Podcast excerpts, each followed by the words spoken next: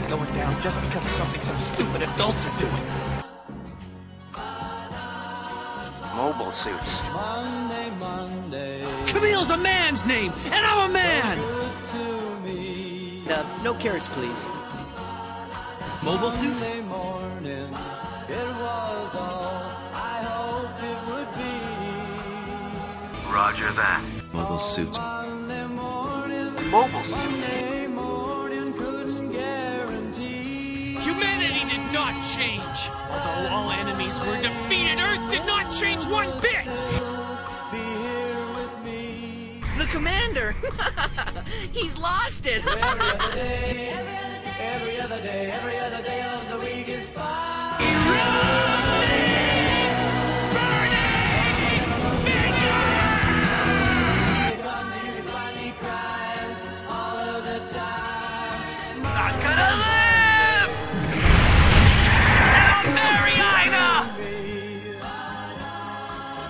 Mobile suits.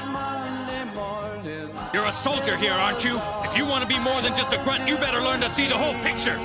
Uh, yes, yes, sir. by Monday morning, I'm the enemy, you idiot! morning couldn't guarantee. Miss Matilda!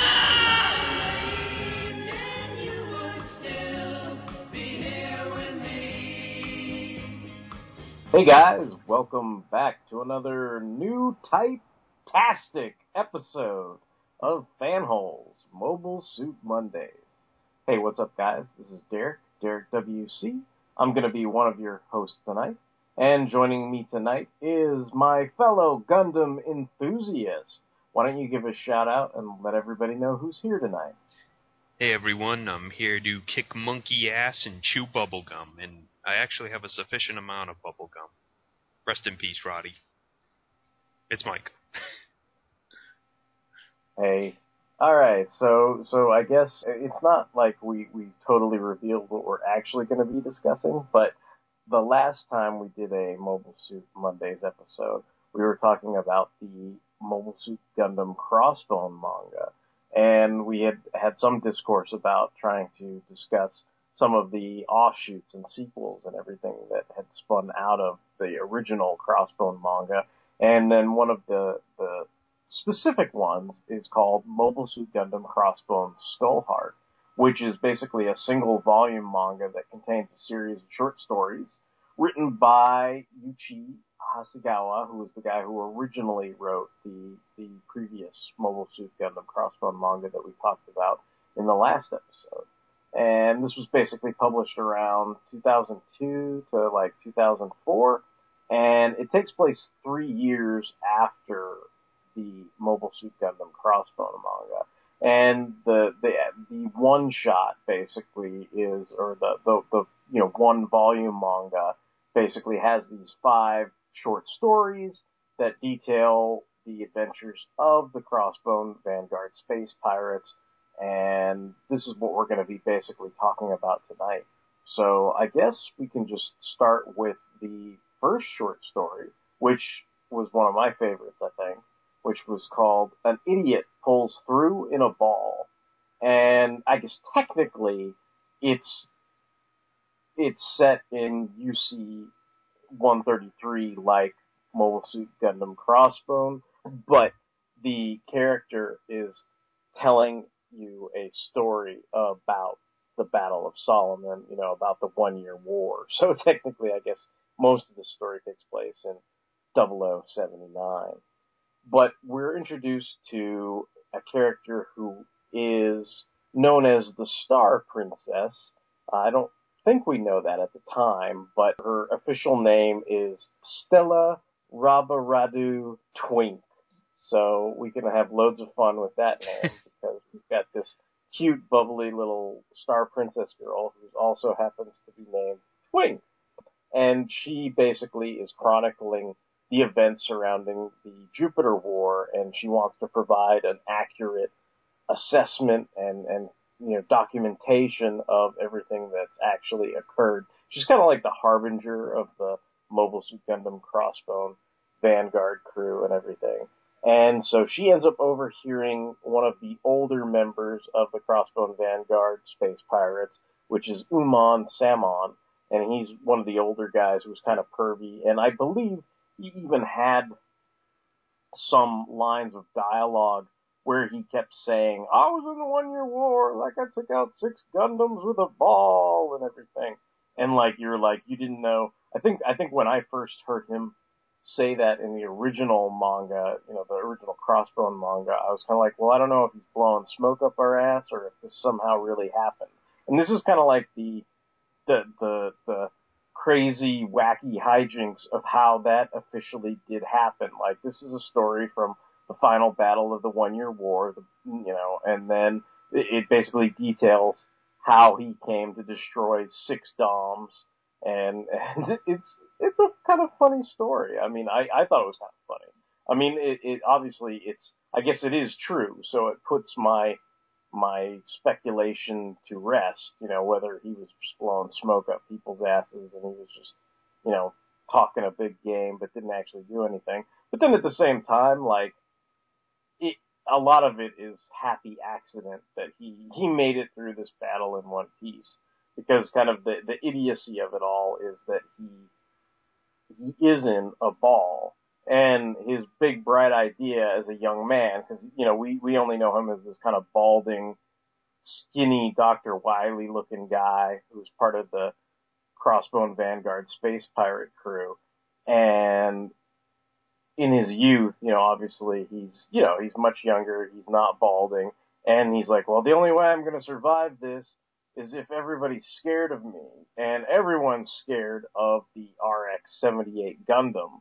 So he's, his big bright idea is to put a Gundam face in a plate, which is basically like designed to look like the RX-78 on his ball, and he thinks he's just going to scare everybody through this battle, like frighten them so much that they, you know, if they're so afraid of, uh, you know, the RX-78 and, and Amuro Ray's new type skills that they'll just leave him alone during this whole battle and then I guess he has this ulterior motive where he, his commander, I guess, is this pretty young lady, and he also sort of wants to, I guess, either impress her or just live through it so that he can actually sort of make some moves on her and everything.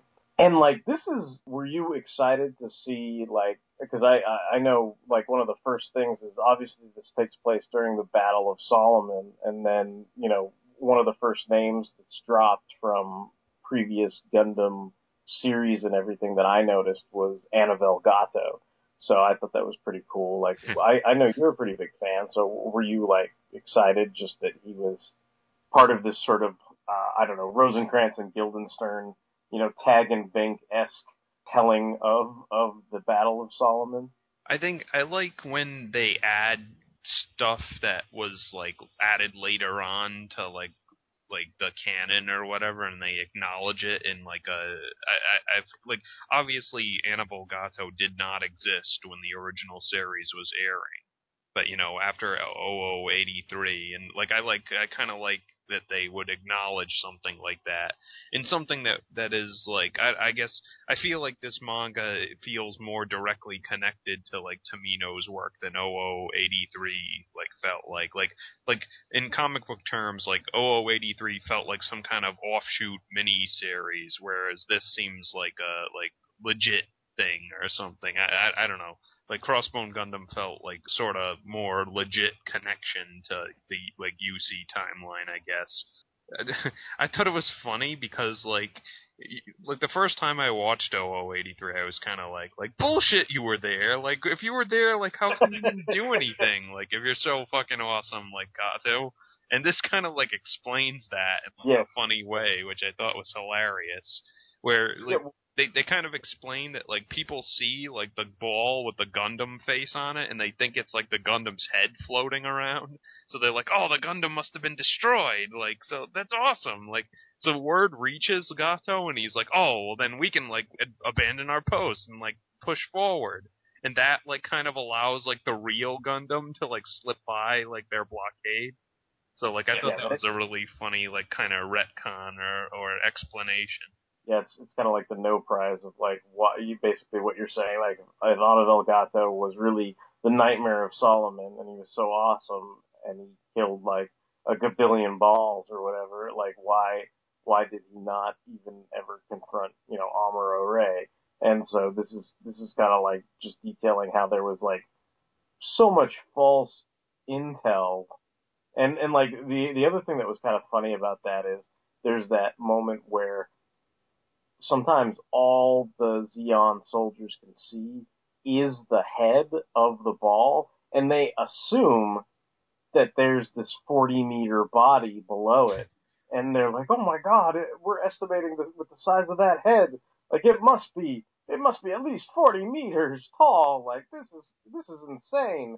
And, and apparently that intel gets back to the people that are responsible for designing and building Char's Zeong. And so, like, there's that also that weird correlation of, well, you know, they had gotten the false intel that the Gundam was 40 meters high, thus the Zeong was actually created with the intent to match that false intel from, from Uman's adventures in the ball. So they were trying to, like, make something they thought was a match for this, this sort of fictional you know, imagined opponent or whatever. And I like how they try to rationalize some of the other soldiers that kind of like sitting there going, well, yeah, of course he was 40 meters tall. I mean, how else could the Black Tri-Stars have lost to to a single suit? Like it must it must have been huge. It must have been like ginormous. Uh, like and they, You know, they, the- they like imagine like that like it's like an art like their imagination of the Gundam being like a giant like you know throwing the like black tri stars around or whatever. Yeah, it's like it's almost like he's juggling them or something like that. But yeah, it, it, it's pretty amusing. I mean, the, the whole thing's kind of amusing. Like even the the way that that he ends up surviving. I mean, yes, some of it is you know initially they think it's just a a severed head and that it's just floating around, spinning around in space. But then you know some people even get wise to the fact that it's you know it's this ball with the Gundam face and they try to go after it but then even even at that point, it's like it, it, it's almost like this Vash the Stampede level of. I mean, I guess Vash is doing it intentionally. It's that whole Clark Kent, you know, whoops, I tripped, but but that trip actually like saved like 20 pigs and you know 40 people from being electrocuted or whatever. But in this case, I mean, it, it definitely seems to be all pure accident because you know, Uman is obviously, you know, he's he's basically, uh, you know, essentially, I mean, he's kind of almost. It's like he he's not a deserter, but but in some sense, there is that you know element of cowardness to him, where it's like, oh, I can't actually survive this in a damn ball, so like my only solution is I'm gonna put a Gundam face on it and pray to God or whatever, you know, that I don't get exploded or whatever in this battle and and then uh, most of the fights, it just seems like he's he's just spinning around aimlessly, and then he kind of gets lucky because of all you know they they kind of go into the description of well the inertia in space, you know, it still results in damaging all these other Zeon mobile suits when he crashes into them with this ball with a Gundam face. And then on top of that, like he's got this cannon that he's got you know, uh, of course, attached to the to the forehead, I guess, of the the giant Gundam ball or whatever. And then that blows away some of the characters, and and he, I mean, basically he makes it out okay, and he, he even saves his pretty commander, and then much to his chagrin, when he's actually snuggled up to her because they're like sharing the the cockpit in the the mobile suit when he saved her and everything, like that, I think is the first time he's ever noticed that she has a wedding ring. So it's kind of like this. He's got all these big plans, but he didn't actually like think it through. So, so I mean, there's lots of there's lots of kind of comedy and, and humor in the story. Even though, I mean, obviously it's like this major serious battle and everything. But I think that's why I kind of compare it to a a Rosencrantz and Guildenstern or a Tag and Think type scenario because it's like it's this side story and it's played for laughs ultimately, but it's it's inserted into something that is pretty renowned, you know, whether it be Hamlet or, you know, the end of Mobile Suit Gundam. I also like the explanation he got for telling like the the Crossbone Vanguard to put the skull emblem on their Gundams, where it's like those Doms that attacked him had like what that was like their emblem. And he was like, that scared the shit out of me when I was a kid or whatever. So like, put that on our Gundams.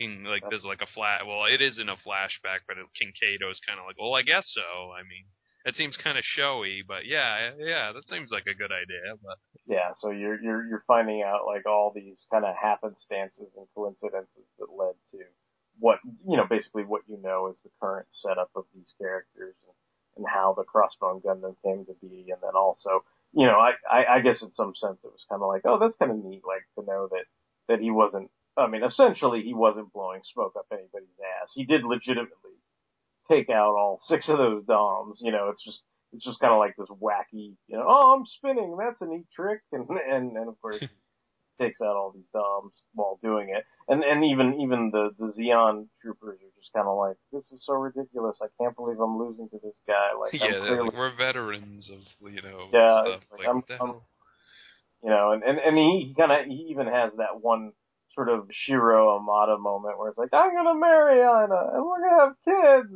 They're like, the commander's lost it. Where you know, Uman basically is just kind of like, yeah, I am trash. Like that's right, and and I I'm gonna keep being trash. Like nobody's gonna kill me. You know, so and and and I think at that point that's when he like shoots off the faceplate of the Gundam and it actually takes out like the last Dom and everything. So I you know, I I enjoyed it. I thought it was I thought it was fun. Yeah, I thought it was very humorous.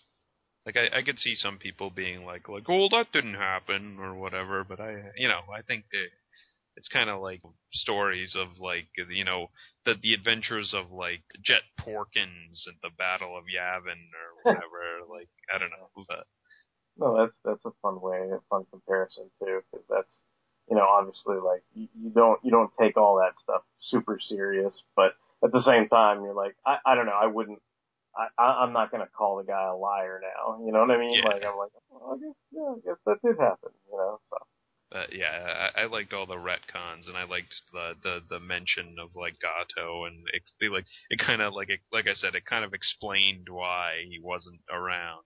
I have informed the men we are retreating from A Baoa Qu. We must live on to carry out the will of our leader. You mean to live on in shame? Forget it. I'm going to fight. No! For now, you must endure. Until the day we can regain our glory, you must put your life in my hands. You will follow my orders on this one. Understood? so I guess we'll we'll conclude up on the idiot pulls through in a ball segment. That's one of the first short stories, so I think we both kind of like that. But then the the next short story is entitled "The Planet's Princess," and I, I did mention this character before because she's kind of the the framework for you know the telling of all these stories because the idea is this this girl Stella Rabaduro or what is it Rabber Radu Rabber Radu Twink.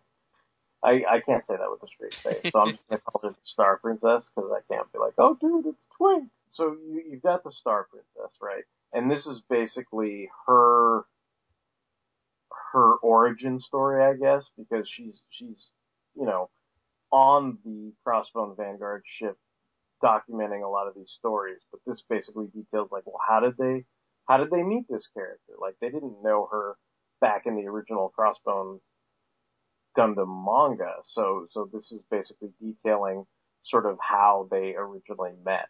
And just you know, real real quick synopsis. The Mother Vanguard is continuing in its journey from Jupiter in order to reach the Earth sphere in order to warn them of this impending attack from the Jupiter fleet traveling there themselves. So this is this is ostensibly this is like a sort of like side story within the original manga that you know you basically like oh you never you never saw this but they met the Star Princess in between this point in time, and then they approach an asteroid where a group of Jovian forces suddenly attack them.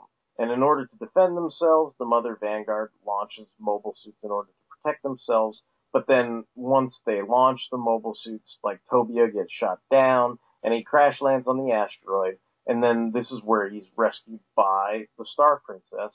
And, you know, obviously, you know, to him, it's just a, a little girl that's claiming to be the princess of this asteroid and everything.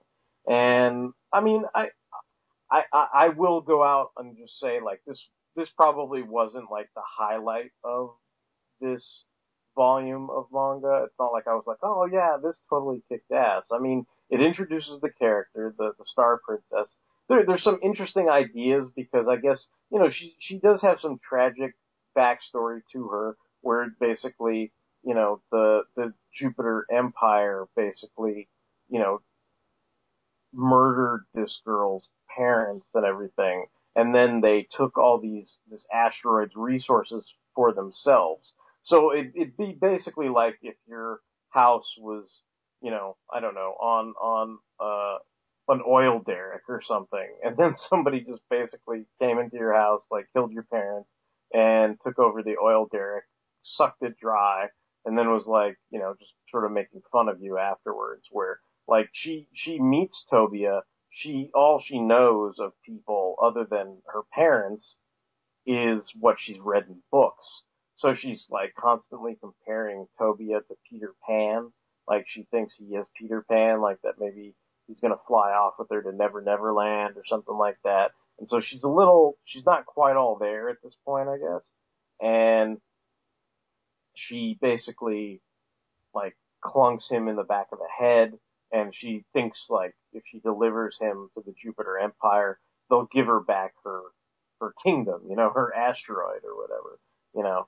And they just kind of laugh her off and everything. And then of course by that point Tobia wakes up and you know the the Crossbone Vanguard pirates are there and they kind of you know take all those guys out and then you know basically it sort of ends with her going well you know come back and see me again and all that kind of stuff and that basically you know, then of course they go off to save the day in the original manga, but that sort of sets up how where they knew her from and why she's on the ship now, chronicling their adventures.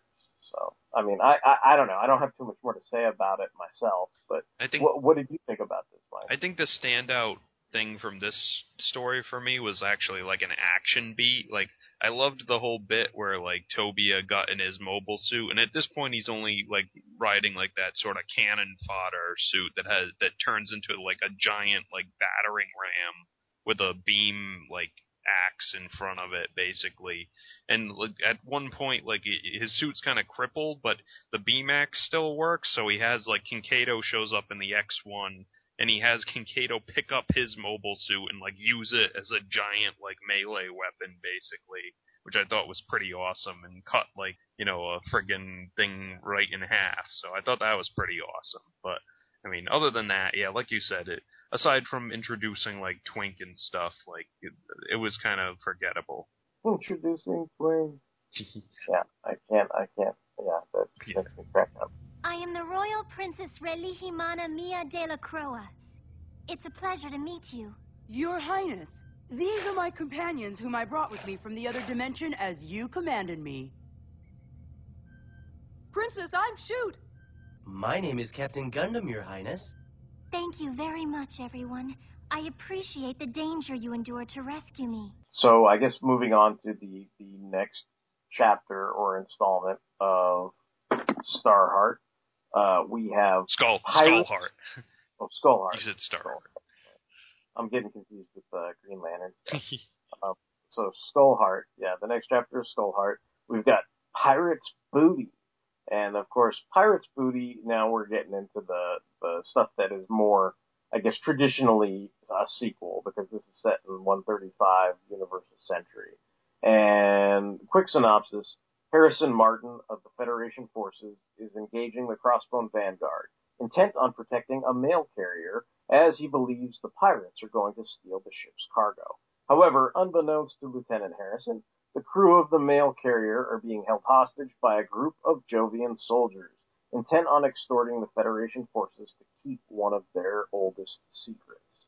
So basically, this is, I, I don't know, like, when I first read this, I thought, oh, okay, that's kind of cool. We're going to get to see a, a Harrison solo story because he was, you guys remember from the last Crossbone manga episode, he was the guy who was driving around in the F-91 that actually still worked for the Federation.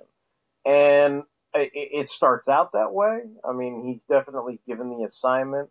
He, you know, he's supposed to, you know, uh, I mean, basically, it seemed like the you know more the shady shady Federation of that era of the Universal Century where you know all the higher ups basically don't care about who lives or dies. They just care about keeping this this you know embarrassing secret hushed up and everything. So basically everyone else is expendable as long as he he you know keeps the secret out of the Jupiter Empire's hands and everything. And uh, I mean, for me, it was kind of interesting because it's like it starts out as a Harrison story, but then it, I mean, it pretty much quickly like devolves into being just another Tobia story.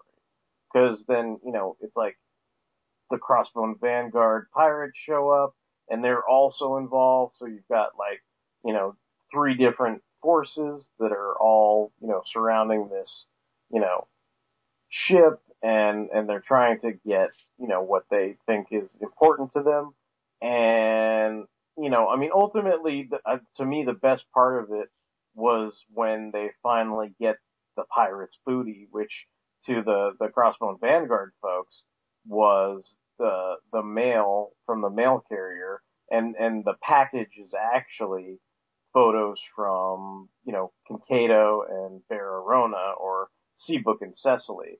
And you know that's kind of like the last page reveal or whatever. And you get to see like oh look they they got married on earth you know they had a kid and you know now they're they're slowly watching the the kid grow up and everything. And i'm like oh that's kind of nice. I mean that that that was a nice way to end it and everything. But it, it did strike me as odd as like I, at first i thought maybe it was going to be like harrison's you know gaiden or harrison's solo story or something like that. And even though it sort of I, I guess in this case it was just Harrison was there to set up the the stakes and and what you know the rules of of the the short story, and then they went ahead and Yeah. uh, he, he kind of was dropped after that was set up, and then and then we basically Yeah, it- focused on the Crossbone Vanguard folks. Yeah, eventually it just kind of at the end he's kind of like, I'll turn a blind eye to you guys, like again, like just because I think you guys are cool, like so.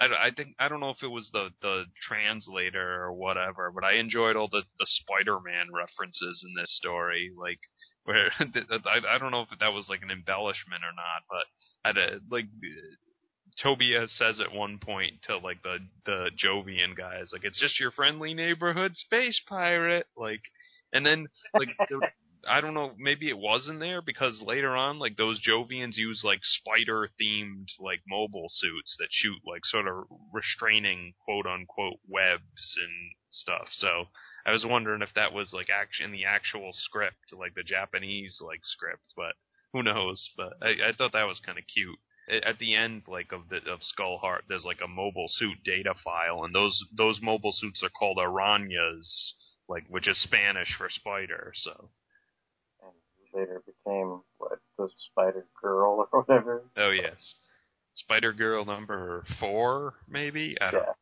What, the one, one of the ones that no one cares about, basically. The the one the one John Byrne made, right? Yes. All right.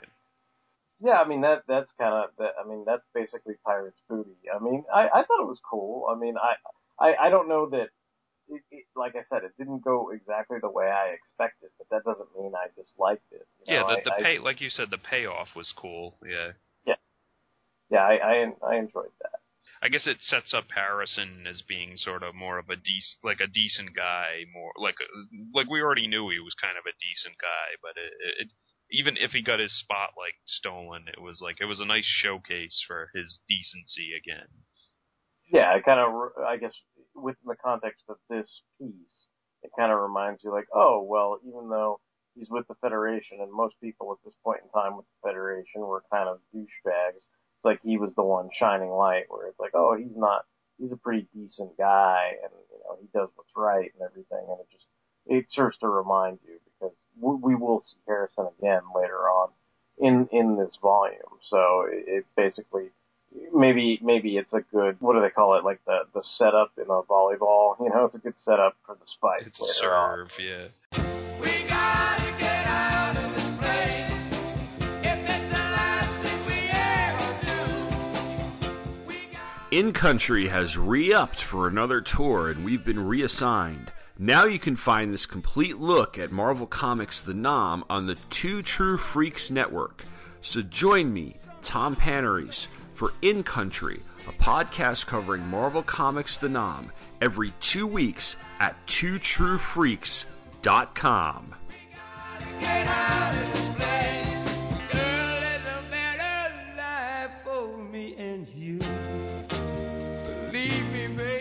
I guess moving on, we will look at the next piece in the manga, which is a two-part piece, but the entire story is called The Ultimate Soldier. And this is set in Universal Century 136. So this is, you know, mainly what the, the primary synopsis was talking about, you know, set three years after the Crossbone Gundam manga. And quick synopsis. Tobia is seen relaxing while on a job when he is approached by a man named Greystoke, who wants to hire him and his associates for a mission to rescue Amuro Ray. After the Crossbone Pirates successfully break into a Jovian research facility, where they discover the Jovians are intent on mass producing numerous biocomputers for use in the new mobile suit called the Amakusa. So, that's basically what goes on during this chapter, The Ultimate Soldier. This I thought was pretty cool, actually. I mean, there's, uh, I mean, you know, of course, spoilers, you know, I guess. I don't know, they, they, they don't really, I mean, it's pretty subtle in this. Yeah, they don't I- make it obvious who Mister I- I- I don't know- I don't know- Stoke is. Yeah, but if if Yeah. you're a Gundam fan, like you can figure it out basically. Yeah, I mean, I mean, it's you know the the, the end the suspense. You know, it, it Greystoke is an alias for Judau Ashta from Double Zeta Gundam, and so, and then the other thing that's interesting is you know, and they do bring this up in in the story, but even even the old man who we talked about in the beginning, the first chapter is kind of like, well, didn't Amuro Ray get like, you know, like, you know, and then they, they talk about, well, he went quote unquote missing, you know, with Char's last, you know, onslaught against the earth and everything. You know, basically they're referencing the end of events that occurred during Char's counterattack with the whole crazy blue cupcake tea sphere and their souls chasing Lalah around again and again and again, you know, kind of doing the whole circular thing. And so you're kind of like, well, who who is there really to rescue? You know, like what what does he mean? And so what he actually means is what what they're talking about is the recovery of the combat data that was used, you know, that was installed in his Gundam. So it basically, you know, I guess what, what they end up doing is they take that combat data and the Jupiter Empire decides they want to make clone warriors out of that combat data. Now, this is something I wanted to ask you though, Mike, because I was kind of curious because I had to go back and look at it again, and I'm like, well, I don't know. It could be like you're speculating about the, the Spider-Man stuff. It could be like some kind of translation thing, but I, I wouldn't think so because you'd think a name would be in, you know, I mean, I don't know why you would throw in a name to something eh, that was mistranslated or whatever. But, you know, Greystoke or Judau, I guess, old Judau, says that Dogati wanted to make the clones of Amuro because he says the president wants to make them. And I was just kind of thinking, but this is set like three years after, so isn't Crux Dogati dead? Like, so do they have a new president? Like, did the Jupiter Empire still keep going? Like, I, I just wasn't sure what that meant or who it was. Uh, was that just a mistake or? I, I don't know. The, the way I took it was it was like remnants of the the Jovian troops or something. Yeah, So like some some other some other guy became the president. Basically. yeah. Either that or like like they they were still working on it even though like Dogati had died or whatever. Oh, like that. That was one of his, you know, kind of orders and and stuff before he Yeah, went ahead and okay. Yeah, I guess I guess that makes sense. It seems like it's weird that it's been three years, but like okay. But yeah, I, I was kind of like that was something I had to go back and look at again because I was like, did I read that right? You know, like so. I I was kind of I mean there there's lots of fighting that goes on basically, but they they you know, basically they break into where they're making all these clones and everything. And of course, a mobile suit, the Amakusa, comes out, which has the, you know, basically essentially the, the full frontal version of Amuro Ray, I guess, is the best way to put it. Yeah, it looks like a masked Gundam, basically. Yeah, and and and it looks like it's kind of a hodgepodge of popular mobile suits. Like I, I kind of got a little bit of a 0083 vibe, a little bit of a Stardust memory vibe from the suit, but then it also kind of had other vibes of like different suits, like kind of a hodgepodge of. I think I think the thing that made me most think of like the RX-78 was when it made makes the hammer like the ball and chain with the hammer. So Okay, okay, that makes sense. And and so like that that to me like like that suit basically comes out and starts attacking our our heroes, the guys that we've come to know and everything. And and I did I did get slightly worried because I was like, oh man, are they gonna kill off Uman after they told us that funny story? And I mean, he looks like he's seriously hurt, but it looks like you know Judau and Tobia are the ones that are going to stay behind, you know, and, and fight off this, you know, this kind of bizarro version of Amuro Ray or whatever. And so that like the other pilots and, and mobile suit folks get him, you know, the old man out of the way and everything so that, you know, he doesn't actually croak. And then, you know, I mean, ultimately, I mean, I, I think they had a pretty cool fight. Like, I mean, I, I enjoyed the fight that they had. It, it seemed like, I don't know, like, like sometimes I'm like, I, I don't know if I'm reading too much into it, but my, my take on things though, always when I watched the anime was that Judau was like the most powerful new type ever, or at least like that's the way I felt when I watched Double Zeta Gundam anyway.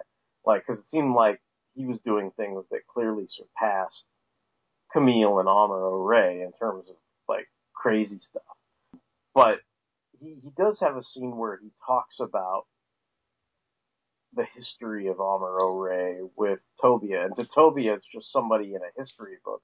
But to Judau, it's somebody that, you know, uh, I mean, essentially he was a contemporary with. Like, I mean, it's not like they were good buddies or anything, but you know, they may knew- have met. Yeah, it's like yeah, possible that they met. Yeah, so- possible that they, they, they, their paths crossed, you know, so it's not, it's not quite out of the realm of possibility. So, I mean, who knows? Maybe, maybe he is speaking, you know, the truth there or whatever. But I, you know, in my head, I was just thinking, well, man, like, you know, Judah was the kind of Franklin Richards type guy where he was just like, all right, um, fucking new typing now. Like, everybody fall over and bow to me, you know, basically. And I was kind of like, I don't remember Amuro Ray. I mean, Amuro Ray is super cool, but I just don't remember him doing anything as ostentatious as Judah did. So, so there was that kind of thing in the back of my head that was like scratching my brain, kind of going, well, did Amuro ever do it? And I was like, I can't, I can't remember Amuro ever doing stuff like Judah did. But uh, maybe that's just me. But that's that's kind of how I,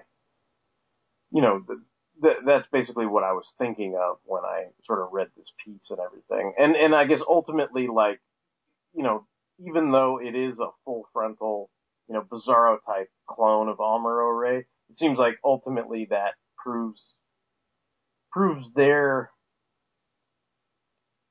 well, I guess it proves the Jupiter Empire's undoing, but it also serves as a savior to Judau and Tobia because it looks like they're going to be trapped and they'll be totally, you know, the you know, it looks like they're going to die.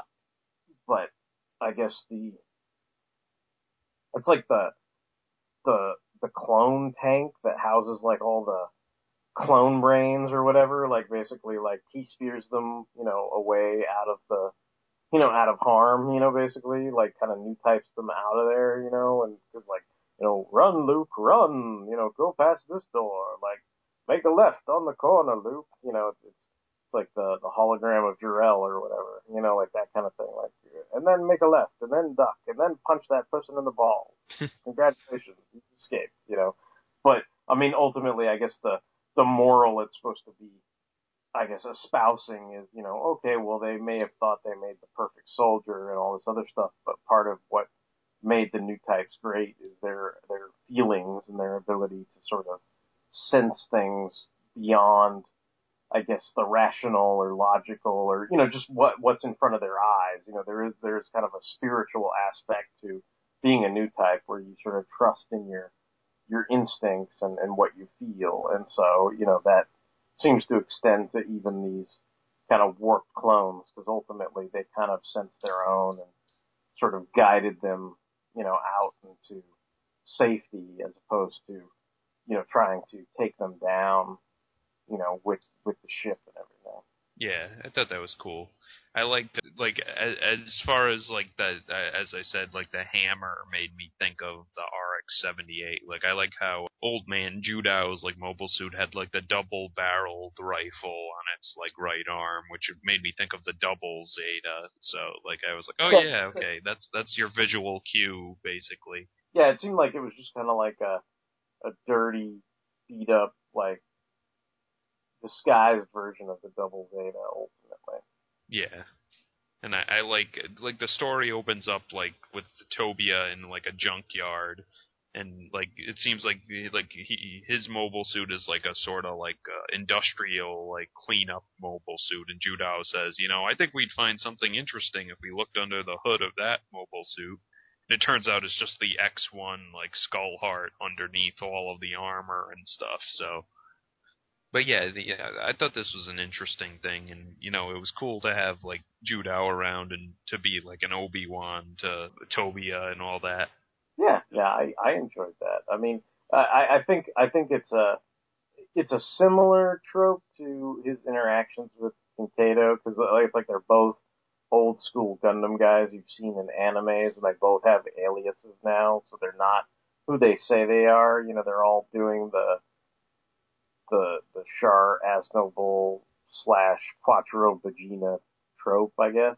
But it, I don't know. It, I guess it's a nice change of pace from from the the you know the previous manga because you know Seabook can go off and have his happy ending, and they they. I mean, I don't I don't know how it goes in any of the other sequels, but it seems like they sort of left him alone for this one, pretty much. You know, it's like oh, he can go off and have his happy ending, and you know, it's not like Ben Riley's going to come back and be like, Peter, you got to be Spider-Man again. It's like he got to go off and, you know, get married and have a kid and be happy and stuff. So as far as I know, like that, that holds up. So yeah. I also liked at the end where they, they, like you said, they kind of, like, I guess, like, like, Judau and uh, Tobia are stuck in the like fortress or whatever while it's being destroyed, and Tobia like feels like he hears a voice like calling him, and the I guess like the clone one of the clone tanks that they that like is based on like Amuro Ray like leads them out of there basically, and they like Judau kind of tells him like about the story of how Amuro was like trapped in A Baoa Qu while it was exploding and how he used his like new type senses to like lead the way out basically. So I thought Right, that was a right. nice yeah nice little like throwback. yeah, no, that's a good callback to, to the original series. And, and I guess that, that illustrates, you know, it's sort of like a comparison of, oh, well, what's happening to us now is, is what Amuro did back then, basically. You Yeah. know, and, and, you know, maybe they're, even, even though it's a bizarro clone of Amuro, maybe it has some kind of kinship with these folks, you know, because they're both, you know, they're, they're both main characters, you know, like Amuro. They're both new types, you know, like that kind of thing. So I guess they can, they can ultimately speak the same language to one another. I feel like like the appearance of Judau is like kind of like something I guess r- something a little bit rare I guess like it feels like sometimes you don't always see what happens to these like protagonists after their series ends. It's, it's I guess it's nice to know that like you know Judau is it's like reassuring to know that he's like still out there basically like you know if, if I saw like an older Kamille or whatever still like bumming around I'd be like oh that's nice you know Yeah, yeah, yeah. It, I, I guess it's nice to know that, that, you know, folks get, you know, like even, even with Seabook and Cecily, I'm like, oh, it's nice to know that they had some kind of happy ending. I mean, I remember at some point there were, I, I, I don't know where I read it, but it might have been in interviews or someplace or whatever, but I, there, there was some talk of including, you know, scenes of Kamille and Fa on Earth during Char's counterattack. I think yeah, like So, they're they're mentioned in the novel basically, Yeah. where they're they're kind of like living a peaceful life, and Kamille's like like what kind of shit are they getting up to up there? And like, and he's like, never mind, I'm not interested anymore. yeah. So I mean, you know, I, I think those are those are nice to see. You know, that some of the lead characters. You know, it's it's not all tragic ends and yeah, you know, death, sorrow, and all that kind of stuff. Hey, Double Zeta, what's happening? You're not getting your way. Haha, who's next? And then I think we are now going to move on to the what is it? The uh, I'm I'm going to mess this up because it's French, but the the the, the piece de the resistance of of the the the manga. Basically, this is entitled "The Monkey Satellite," and of course, it is again set in Universal Century 136. The synopsis, very briefly. Harrison Martin is briefed on his upcoming operation by his superior officer on what were originally thought to be attacks that were carried out by renegade space pirates around the area of Side 2, in fact, turned out to be a lone modified Zaku suit being piloted by dun dun dun a monkey. While his superior acknowledges the seriousness of the situation, he can't even assign a Federation vessel to escort them to the location in question. However, he has arranged alternative transport via Black Rose shipping.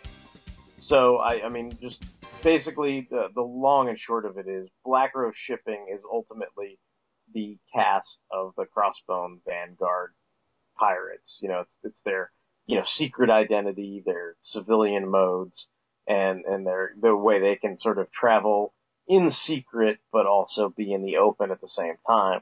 And since Harrison's never actually seen Tobia and, and all those folks before, he's only fought them, you know, mobile suit to mobile suit. All he knows is the, the skull heart.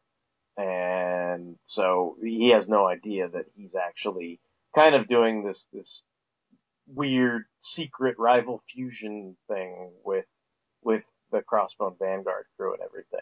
Now, this, this I thought was interesting because I think this delivered on. I mean, again, it's it's kind of like the first story. It's kind of wacky. It's kind of ridiculous. I mean, you've got monkeys piloting Zeon mobile suits and everything, but I mean, this is. I mean, even though Black Rose shipping shows up and everything, and it is a rival fusion of sorts, like I, I think this was ultimately Harrison's side story you know, like, and, and then of course, the, one of the, one of the first things that cracks me up is when, when he, they first meet the Black Rose shipping crew, it's kind of like, geez, don't I know you guys from somewhere? And they're shaking hands and, you know, there's some funny stuff with Tobia where it's like, you know, Tobia's sitting there kind of like looking and then it's like this funny thing where there's an arrow pointing to Tobia and it's like, knows that he fought like Harrison before, you know, even though Harrison doesn't remember or whatever. Like, so it's just like funny, funny kind of stuff like that.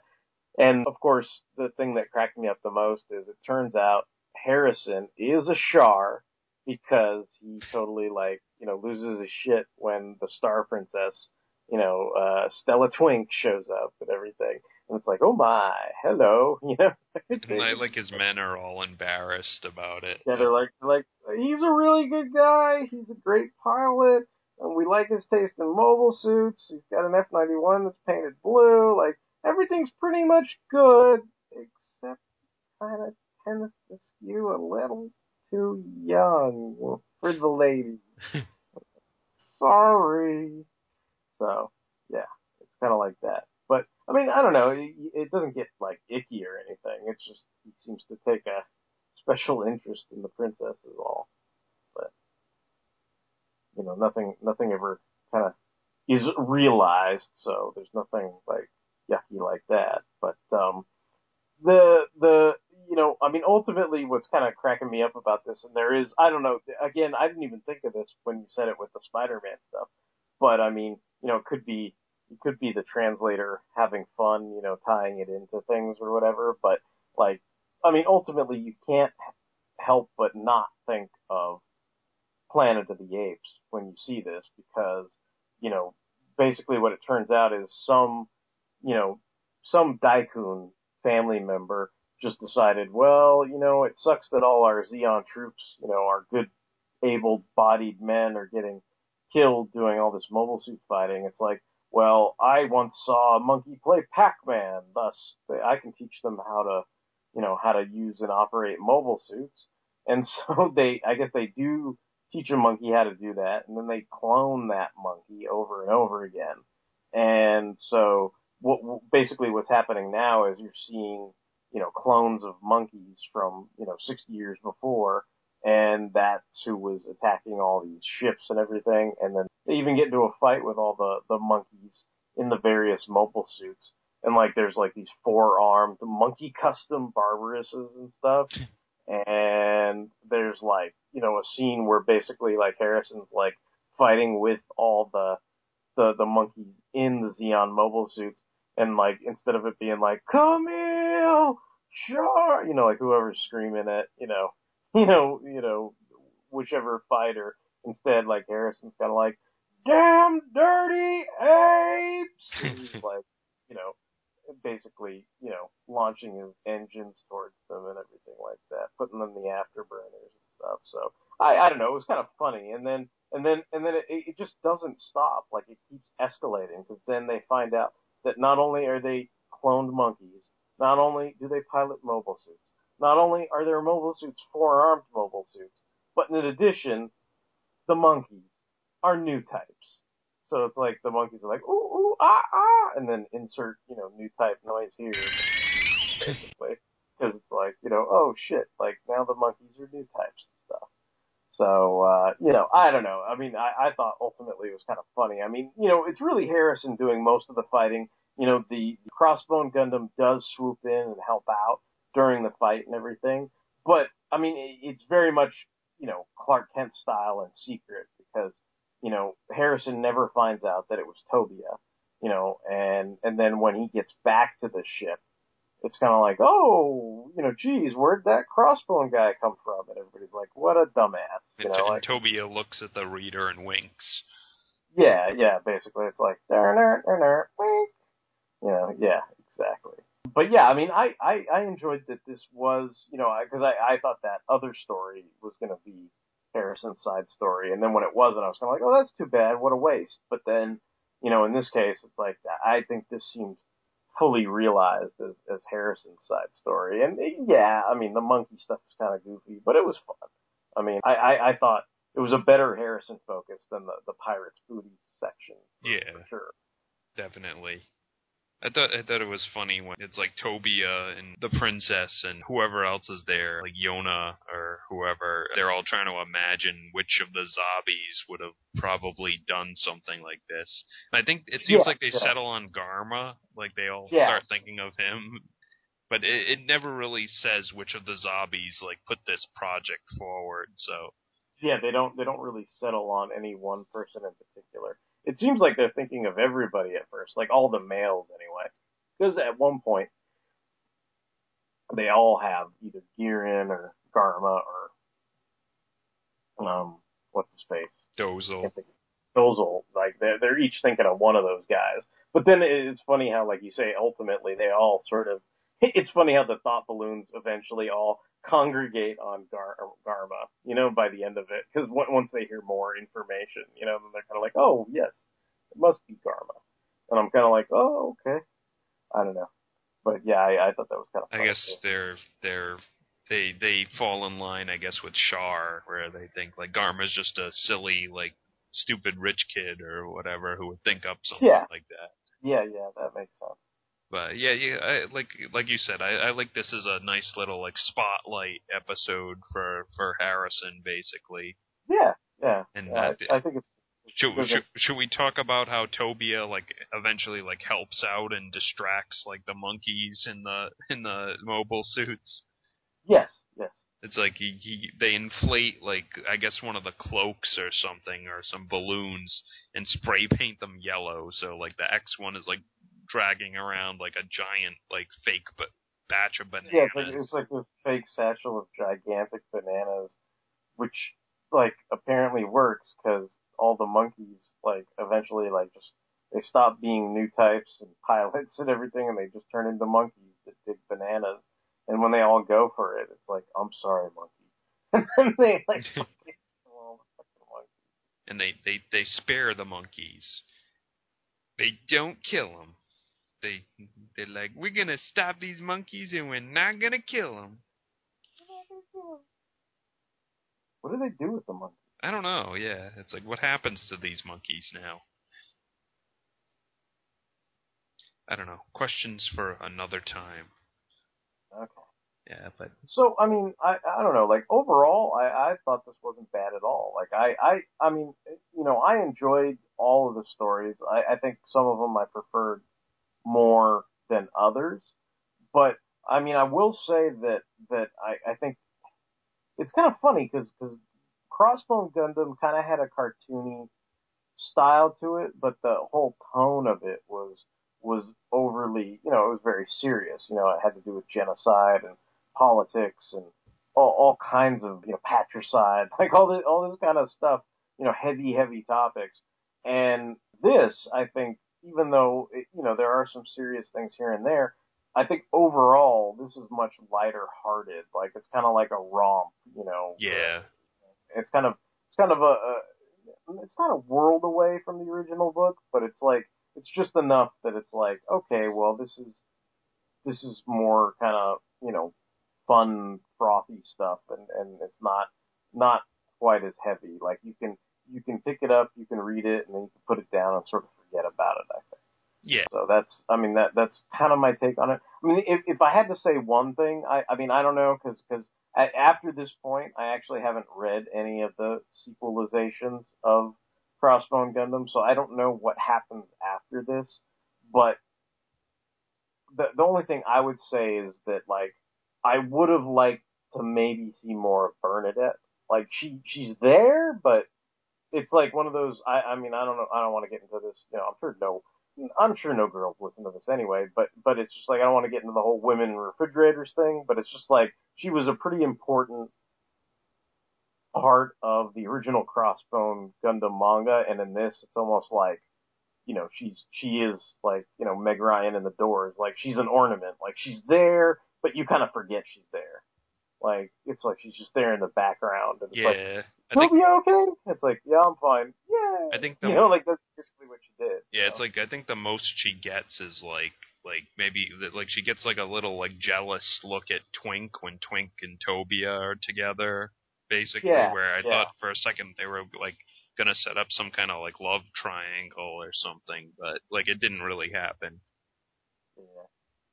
I guess it, you know what would be funny is if Tobia actually had to have the conversation he had with Kinkaido, w- the the conversation he had with Kinkaido, if he had to have that conversation with Harrison, because then in Harrison's case, it, it'd be affirmative. It'd be like, "You're not into uh, Starlight Princess, are you?" And it's kind of like he's kind of like, "Actually, yes, yes, I am." You know, and it's like then then he'd have even more sweat drops on his face. Yeah. You know what I know it's well, it's kind of hard to tell how old everyone is, but like Harrison like looks older, but I don't know. In some shots, he looks like eh, apparently he has like grayish hair, so like Yeah, you think he'd be like in his 30s or his 40s, but I don't know. Like sometimes they draw him like maybe I was thinking maybe no more than late 20s or something, but Yeah, well, yeah. So, yeah, I guess I guess whatever whatever helps you sleep at night. you yeah, know? basically, yeah. basically, like take it that way, I suppose.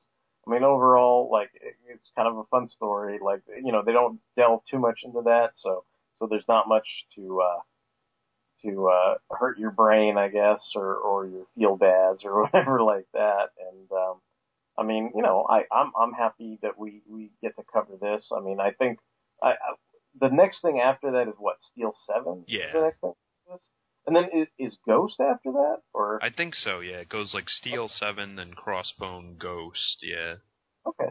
Okay, well, you know, who knows? Maybe maybe next time we get together we can we can do a follow up and talk about Steel Seven and, and and Ghost and things like that. So but I mean I think this kind of wraps things up for for this episode of, of Mobile Suit Mondays. I mean I feel like we covered all the individual little snippets and, and, and segments and everything and I, I thought for the most part they were all pretty fun.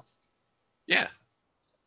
I I, enjoyed it. Yeah, it's like like I, like I said in in like American comic terms, I guess it was like reading like a sort of like mini series or something. Yeah, it's it's one of those you know the the the kind of series where they just have it's an anthology or they just have a bunch of shortened vignettes. I mean, it's like it you know it's kind of like the Slingers. Well, I guess that's a bad example. The Slingers did have their own series, but you know like so, somebody it's like a, a bunch of side characters that maybe couldn't carry their own series, but they all could show up in Marvel Comics Presents or something. You know, like that kind of thing where you're like, oh okay, you know, it's all a bunch of you know, uh, uh you know, yes, it's got the the main you know, Tobia and everything. But I think in the last one, your main draw was Kinkaido, you know, Seabook basically was the, you know, one of the other leads besides Tobia, uh, and then he eventually, you know, came to full prominence. So now, you know, the main guy that you have to focus on the most is is probably Tobia, but he didn't he didn't hog all the spotlight from all these other supporting cast members, so you get to see a little bit of of everything and all these different vignettes and stuff. But I guess that wraps things up for tonight's episode of Fan Fanholes Mobile Suit Mondays. If you've got any comments, questions, concerns, if you don't like that Harrison is a Char and you want to send us some angry, angry emails, you can email fanholespodcast at gmail.com. We are, of course, are on fanholespodcast.blogspot.com. That's where we post all our stuff on a regular basis. We are on Podbean, we're on Stitcher Radio, so you can stream the podcast there. And we are on all kinds of social media. We're on Facebook, so thank you for all the likes on the various shows, whether they be Fanholes Mobile Suit Mondays or our proper Fanholes podcast shows, or any of the other side shows, such as Toku Thursdays, Transformers Tuesdays, and Sentai Saturdays. And until the next time, this is going to be Derek, Derek WC, signing off. Hey, it's Mike signing off.